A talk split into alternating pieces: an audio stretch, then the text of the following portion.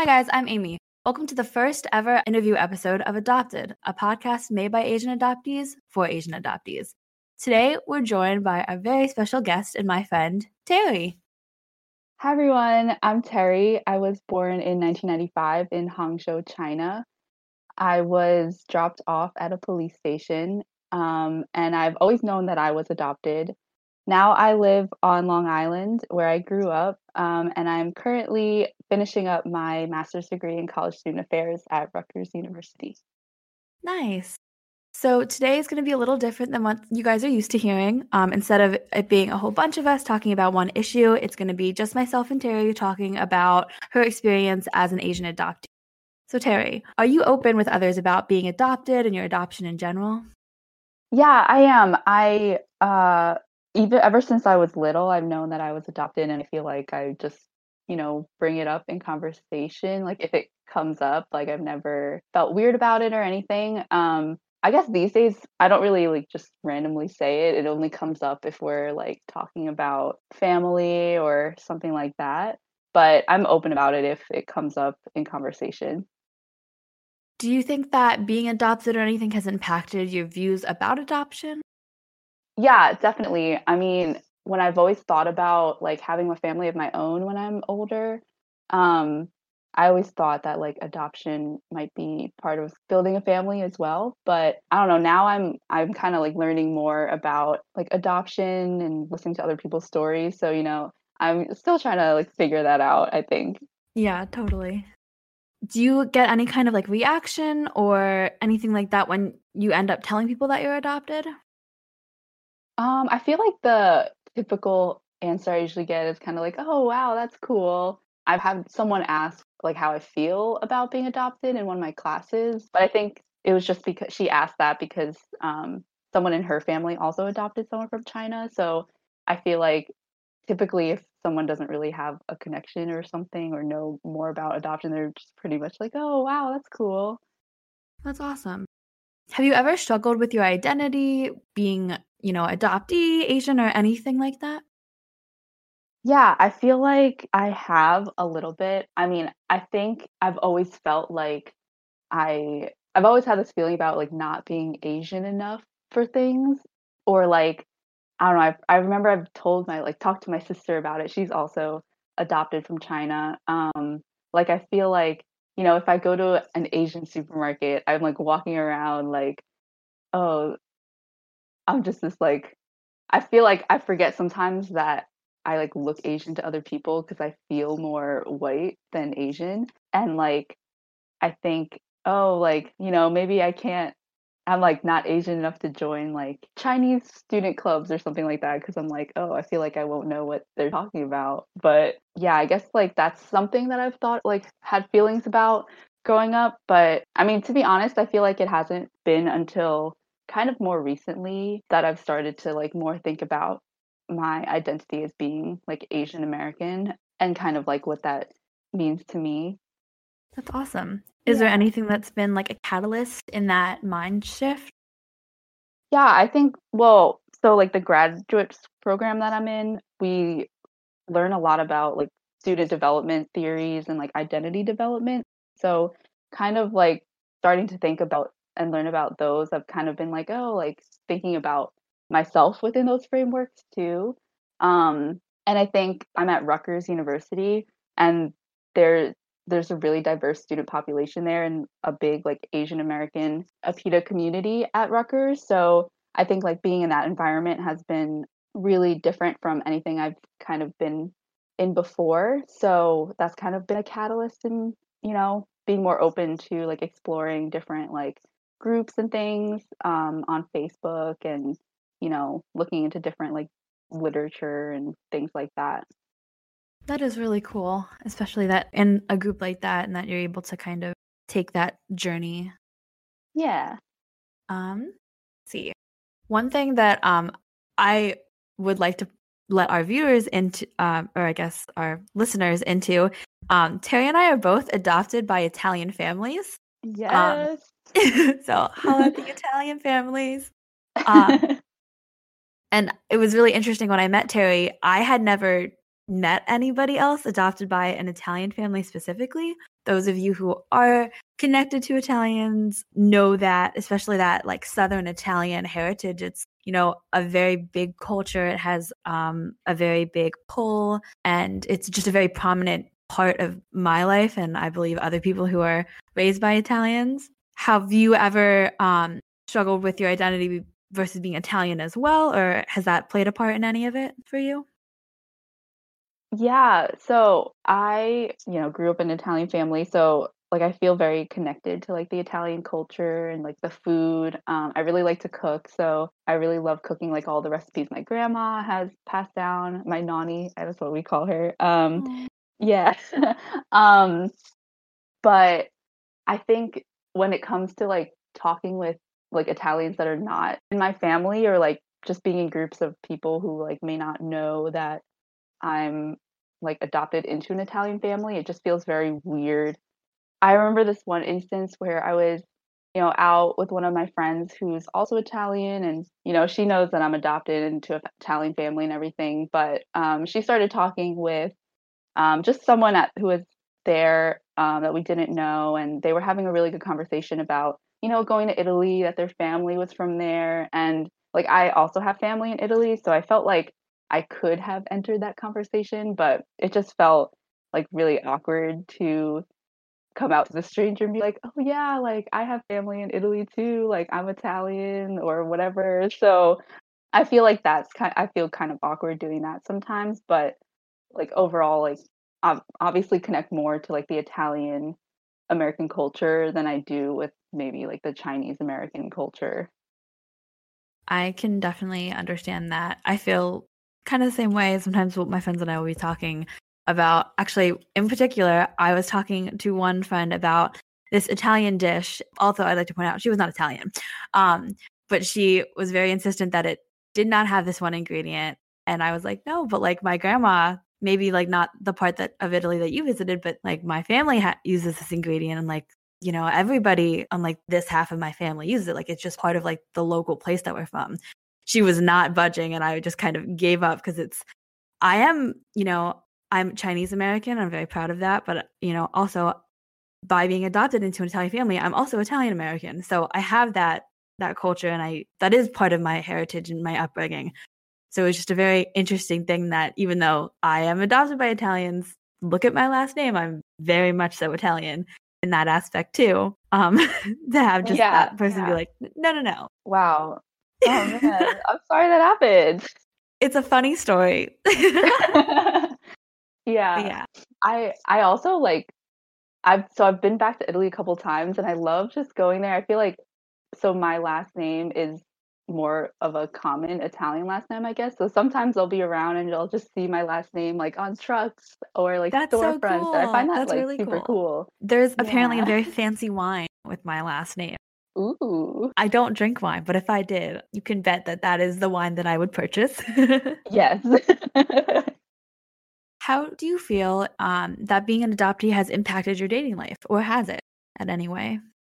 Um, I feel like personally, I don't think it has too much. I've I haven't really dated too many people, but I don't think that like me being an adoptee it's really made a super big impact on it. That's good. yeah. I feel like for some people it, it becomes like this big issue, but I'm mm. really glad that for others as or for you especially that it's been like a non-issue. Yeah. Do you feel that being Asian has affected your dating life in any way? Um, I feel like I guess my not feeling Asian enough in the way that if I, you know, I'm dating another Asian, like I feel like sometimes I worry about the cultural like disconnect with like their family or I mean, I don't eat any seafood or fish or anything and I feel like that's a big like Asian thing. So like I've gotten the wow, how are you Asian and you don't eat seafood or something like that. Ah, so yes. so I feel like for me, even with, you know, friends that I've made in college, like I've, you know, go to their house all the time and gotten close with their family. I feel like um even then there was like that period of like, oh, I feel really awkward, like that I don't eat fish, so I feel bad if they have to like if I eat over for dinner having Mm-hmm. to like accommodate their dinner plans for me or something or like I don't want to be disrespectful or anything, not like Right. but yeah. So I feel like that's like the biggest thing I guess that I like worry about when it comes to um connecting with like my friends' families or like even a significant other. Mhm. Um I feel like that's like the big hurdle, the first big hurdle. I'm like, oh man. Mhm. Yeah, it's a little intimidating in my opinion. hmm Yeah, Are they gonna judge me for I already I already struggle with not feeling Asian enough. Are they gonna judge me too for like I don't know how to do this or Yeah, yeah, this yeah, the right way? yeah. yeah, exactly. I remember the first time I ever had hot pot. I was very young. My town didn't have a lot of Asians in it, but we did kind of, you know, the natural gravitation that you have when, you know, people look like you and, you know, have that same common thread of, you know, looking different and having a different experience. Um, so I would hang out at my friends' houses who were Asian. Remember the first time I ever saw a hot pot, I just did not know what to do. I felt so embarrassed. My friends' parents were really sweet about it because I was very young. They kind of like showed me what to do, but I just was like, I I don't know what's happening. I'm confused. I thought you said dinner was. I was just very young and very confused by the whole experience. Understandable. Do you try to learn and stay connected with, you know, your culture or even the language itself?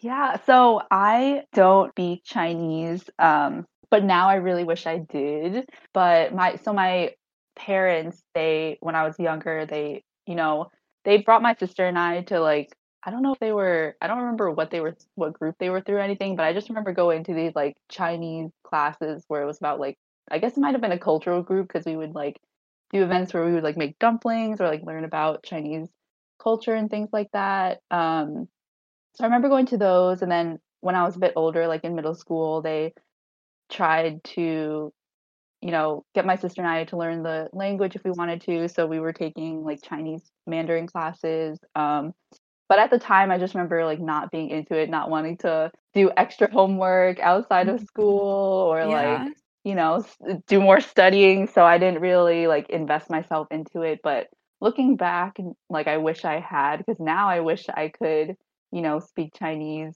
Mostly now, all I know is like some food because um my friends like teach me just like offhand like what we're eating or something. So Mhm. I don't know. I hope maybe I'll try to teach myself Chinese Mhm. now. Yeah. Um, yeah, it's definitely something that I've been thinking more recently about. Like, wow, I wish I spoke Chinese. Totally, totally understand. I've been like looking into Chinese classes now that we're all, you know, at home, uh, finding a lot of time on our hands. Um, one of the biggest regrets of my life when I was in like kindergarten, I think, or maybe even younger, I was given the option by my mom do you want to take Chinese classes? Um, it was something that the other people that I had been adopted with were talking about, and they didn't know if they wanted to enroll their children or you know how they wanted to proceed. So my mom was like, "Okay, let me ask Aimee." So I, at like four years old, I was very young. I wanted to think about it, and I asked my other friend, um, who was in Chinese classes. I said, "Do you like them? Are you having like?" Should I take them? And he was like, I hate school on Saturday. And I said, That's good enough for me. No, I don't want to take them, mom. That is the biggest regret I think I have that I Mm, said no. Um, because I really, really wish, just like you, I really wish I had, you know, taken a bigger interest early and said yes because man, do I regret it. Do I wish I could speak Chinese fluently now? yeah, I totally relate to that. Can I ask you a question based on like something you just mentioned? yeah. Um, so I, you mentioned like you're you asked people that you were adopted with. Do you like have groups that of like other adoptees that you still know that you were adopted with? Ye- kind of, yes. Um, so at least for me, um, and the way that my parents adopted me, they went through an agency and they would send a group of families over to China to adopt a group of babies. Um, they traveled in like one big adopting group. Um, they toured China a bit, and we're so we're all from the same area. Um, a lot of us are from the same orphanage. There were two orphanages that did this. Um, and when we came back to the United States, we were all from the same general area of Pennsylvania. So we tried to connect with them and have, you know, group pictures. And, you know, for a couple years, it um, it held and we still did that. But, you know, time happens, people go apart. So I eventually dropped off speaking with a lot of them. You know, I was very young. So the parents just kind of grew apart. Um, at least a lot of us did. Uh, so I ended up reconnecting with some of them uh, from social messenger and everything um, and social media, but it's never quite been the same. So I know them and I'm sure I could message them and we could talk. And they know I am like we support each other in the way that you know you support people on social media, um, but it's not that that bond that yeah. I had like two separate groups of like other adoptee mm-hmm. adoptees that I knew. So there was the group that my parents went to to China, similar to what you mentioned. Um, and so like yeah, I uh, apparently I've in that group like I think we used to talk about it, but like I think two of the other girls and I might have been in, in like the same crib or something at one point, um, or that's what someone was told once upon a time. But um, mm-hmm. So that's pretty cool. But then yeah, the other group I think my parents were just in like a support group or something, so we didn't necessarily come from China together. It was like people from adopted from Russia or like other places as well. And I've kind of looked over the years have also lost touch with both groups, but I think now like people have started to like reach out again, so it's pretty cool to kind of reconnect. And uh, the Chinese group, like the ones that we were all adopted from China together, we used to get together like every year for a reunion. Mm-hmm. Um, but yeah, as we got older, it kind of stopped and everything. So that's just yeah. cool so that we have like similar stories like that. But I never knew that. How long have we been friends? That's so crazy. We're still yeah. finding each other out about yeah. everything. the journey never ends with friendship. Yes. have you ever returned to China? Uh, I have been back to China uh, with my parents to adopt my sister. Uh, but I we're only about two and a half years apart, so I was really young and I don't remember anything. Um, but I, my sister and I have had talked about, you know, taking a trip back one day together. Um, I guess to visit our different um, places we were adopted from, and you know, other parts of China. That's really awesome. That you know, that's something that you and your sister can kind of connect with and kind of do together. Because I I hear from other people. I've never been back myself. That it it can be very emotional and so i'm really glad that you have your sister yeah i i'm excited for it i in the past i like she was more like i guess ready to go back and everything and i never really thought about going back but i think yeah i i think it'll be a good trip once we are able to go for sure are you and your sister from the same part of china no we're from different parts of china um i'm from hangzhou and then she was adopted from Zhujiang, China. So I don't know how I remember looking on a map once upon a time like where they were at, but we're not from the same part of the country. Do you think that you guys would want to visit the places that you're from or find like a common ground? Um, I definitely want to see where I was from. I am from. Don't remember if she specifically does too, but um I think like also I would be very down to visit just like some of the big cities or other places Absolutely. in China as well. Yeah, might as well if I'm already there. Have you ever done any DNA testing or have you ever, you know, wanted to? Yeah, um many years ago my dad bought my sister and I um ancestry DNA. So it was like a real long time ago when I think like ancestry DNA was the only one around.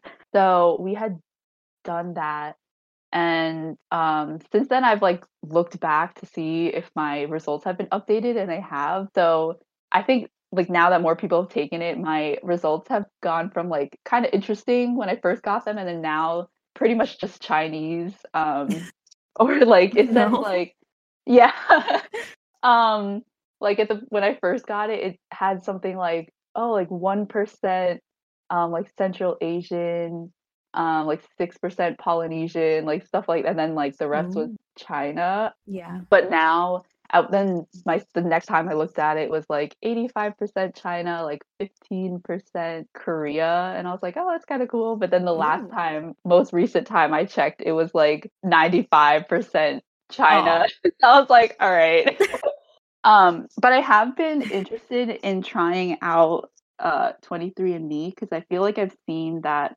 more like adoptees and everything have used that one. Um, so I feel like it'd be cool to see if I have any, you know, closer relatives than uh fourth cousins. Yeah, totally. So, character development for the folks at home who've been listening um, with us since the beginning, I actually recently decided that I am interested in getting my DNA tested. I recently joined an amazing group called Adopted Chosen Loved, which is a mentorship program um, that has like a big little sibling vibe for Chinese adoptees specifically.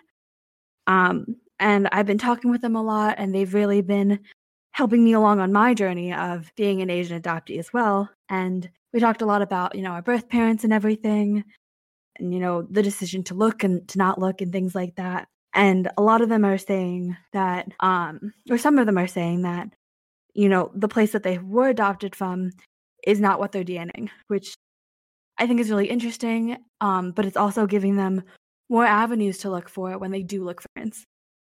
So, kind of, I don't know, I'm interested in doing it. So maybe we can do it together, Teri. oh yeah. Oh, that's amazing. Also, I heard that you can like find out, you know, the medical stuff, which mm. you know, we've talked about this before on Adopted, but you know, big mystery when you're adopted and you don't have that family history. Yeah, so, I always feel so weird every time I'm at the doctor and they ask me that. I'm like, well, I'm adopted, so no, I don't have any family history. Yeah, exactly. I'm it's just kind of so I was like, "Oh, okay, never yeah. mind." Just, yeah. I'm sure they experience it all the time. It's just like Yeah, yeah, yeah. You can feel it coming. It's just like kind of it hangs in the room for a bit long. Yes. so I know that the 23andMe is out there. Do you know I know that there's others. Are you probably going to go with 23andMe or are you not kind of sure? Um, I think I I mean, yeah, I did ancestry DNA already. Um, mm. so I think I am. Yeah, I, I, think I'm pretty much like I don't really know. I feel like I've heard of maybe a third co- like company that's um like advertised, but I think I'm probably gonna go with 23andMe because I don't know that much about any other companies.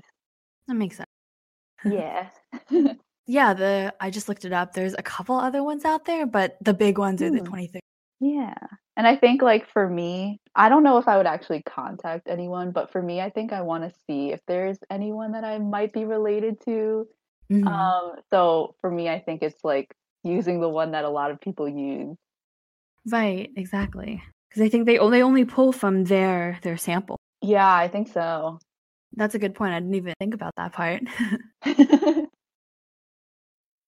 Do you have any recommendations or for sources or um, anything like that for adoptees specifically? Um, I honestly don't have that many like things that I've been looking into recently. I mean, you know, I love listening to this podcast. Thank you. But, you know, I think I've really just liked scrolling through um like the subtle mm-hmm. Asian adoptee traits group on Facebook and just like kind of collecting like different groups that people are other people in that group are in or um you know maybe getting like documentary recommendations but i haven't actually like watched any of them yet. Totally. I feel like it's really important to build that community around yourself in whatever yeah. whether that's being you know in groups like that. By the way huge shout out to teri for adding me and telling me about this group. I had no idea that it existed until she let me know about it and it kind of as cheesy as sounds, it changed my my life. but yeah, I think finding those places important. We were just talking about the um the One Child Nation too earlier. yes. Yeah. Yeah, I definitely want to check that one out at some point. Yeah. Do you or how do you feel about adoption representation in the media? Um, I feel like have you watched um like To All the Boys I've Loved Before on Netflix? Yeah, I watched the first one, have not seen the second one yet. Oh, okay, yeah. Well, I feel like um I mean, obviously that's not like a story about adoption, but you know, just learning that um Lana Condor is also an Asian adoptee mm-hmm. um got me really excited about the movie and like her um story yeah. and then like I feel like anytime I hear about um like an Asian adoptee in the media, I get really excited. Like I think I really like watching the Olympics. so I like follow like the Olympic like whatever on Facebook or like Instagram and stuff. And I remember reading articles about um like an Asian adoptee who was like really involved in like gymnastics. Um so I I was just like reading about their stories and everything. I like when story arcs um talk about they met they it's brought up and it's mentioned, but it doesn't mm-hmm. become like a central thing because I feel like, yeah. at least for me, being adopted is just another part of who I am. It's not like a plot device. It's not an arc. It's just, you know, I am Aimee. I am Chinese American. I'm adopted. I'm, you know, so I think that that kind of like normalcy that you see is it's empowering in its own way, even though it's not overtly talking about adoption. Yeah, exactly. Oh, have you ever um watched I this documentary or heard of it called I think it's called Twin Twinster or I've heard about that, but I haven't checked it out yet. I did watch that documentary and that was super interesting and I kind of like found out about it from this YouTuber who did his own um story about like finding his um birth family in Korea and then how he like met these two twins um who had their own story about like finding each other so yeah, then I watched the Twinster documentary and it was really cool to watch. So can you tell me a little bit about the the Twinsters? I'm not super familiar with them. Yeah, so they were uh, I watched it a long time ago, so um, forgive me if any of these details are wrong, mis uh, spoken. But um, there were these two twins that I they were Korean, uh, I believe, um, and they they didn't know that they had a twin and i think they like discovered each other over facebook because one of their friends was like saw a picture of the other one was like hey that really looks like my like that really looks like you. Um so they were like connected through social media i believe and then like um i remember also they were talking about these like korean adoptee like summer camps or like excursions and things like that. Um so i think they ended up like meeting through one of those two or something I don't super remember, but the big like the big overarching thing is that mm-hmm. they like met over social media and that's, that's how so they discovered each other. Yeah. That's so crazy. Like, oh my goodness. Yeah. But like I mean, social media makes the world like so small, you know? So that's Yeah. I'll have to check that out. Thank you for the recommendation, Teri. Oh yeah, you're welcome. that's awesome. I think that about does it for today. Do you have anything else you want to add in, Teri, before we go? Uh, no, thank you for having me. It was great to talk about this. I feel like even though we've been friends, we haven't super talked about our adoptee story that much. Yeah, it was nice. We'll have to talk about this more as. Maybe we'll make it like a regular thing because, like, like you said, we've been friends for so long, but we've never just like you know sat down and talked about this thing that like connects us in a in a different way than we're connected. yeah, for sure. Thank you so much for coming, Teri. I appreciate it. And thanks for being our first interviewee. Yeah, no problem. It's great. And thanks for everybody for tuning in and listening today. I really appreciate you guys supporting us. Uh, if you're interested in participating in one of these episodes um, or any of the other episodes we have, you can email us at adoptedpodcast at gmail.com. Don't forget to follow us on Instagram at adopted underscore podcast and stay connected. We'll see you guys next week.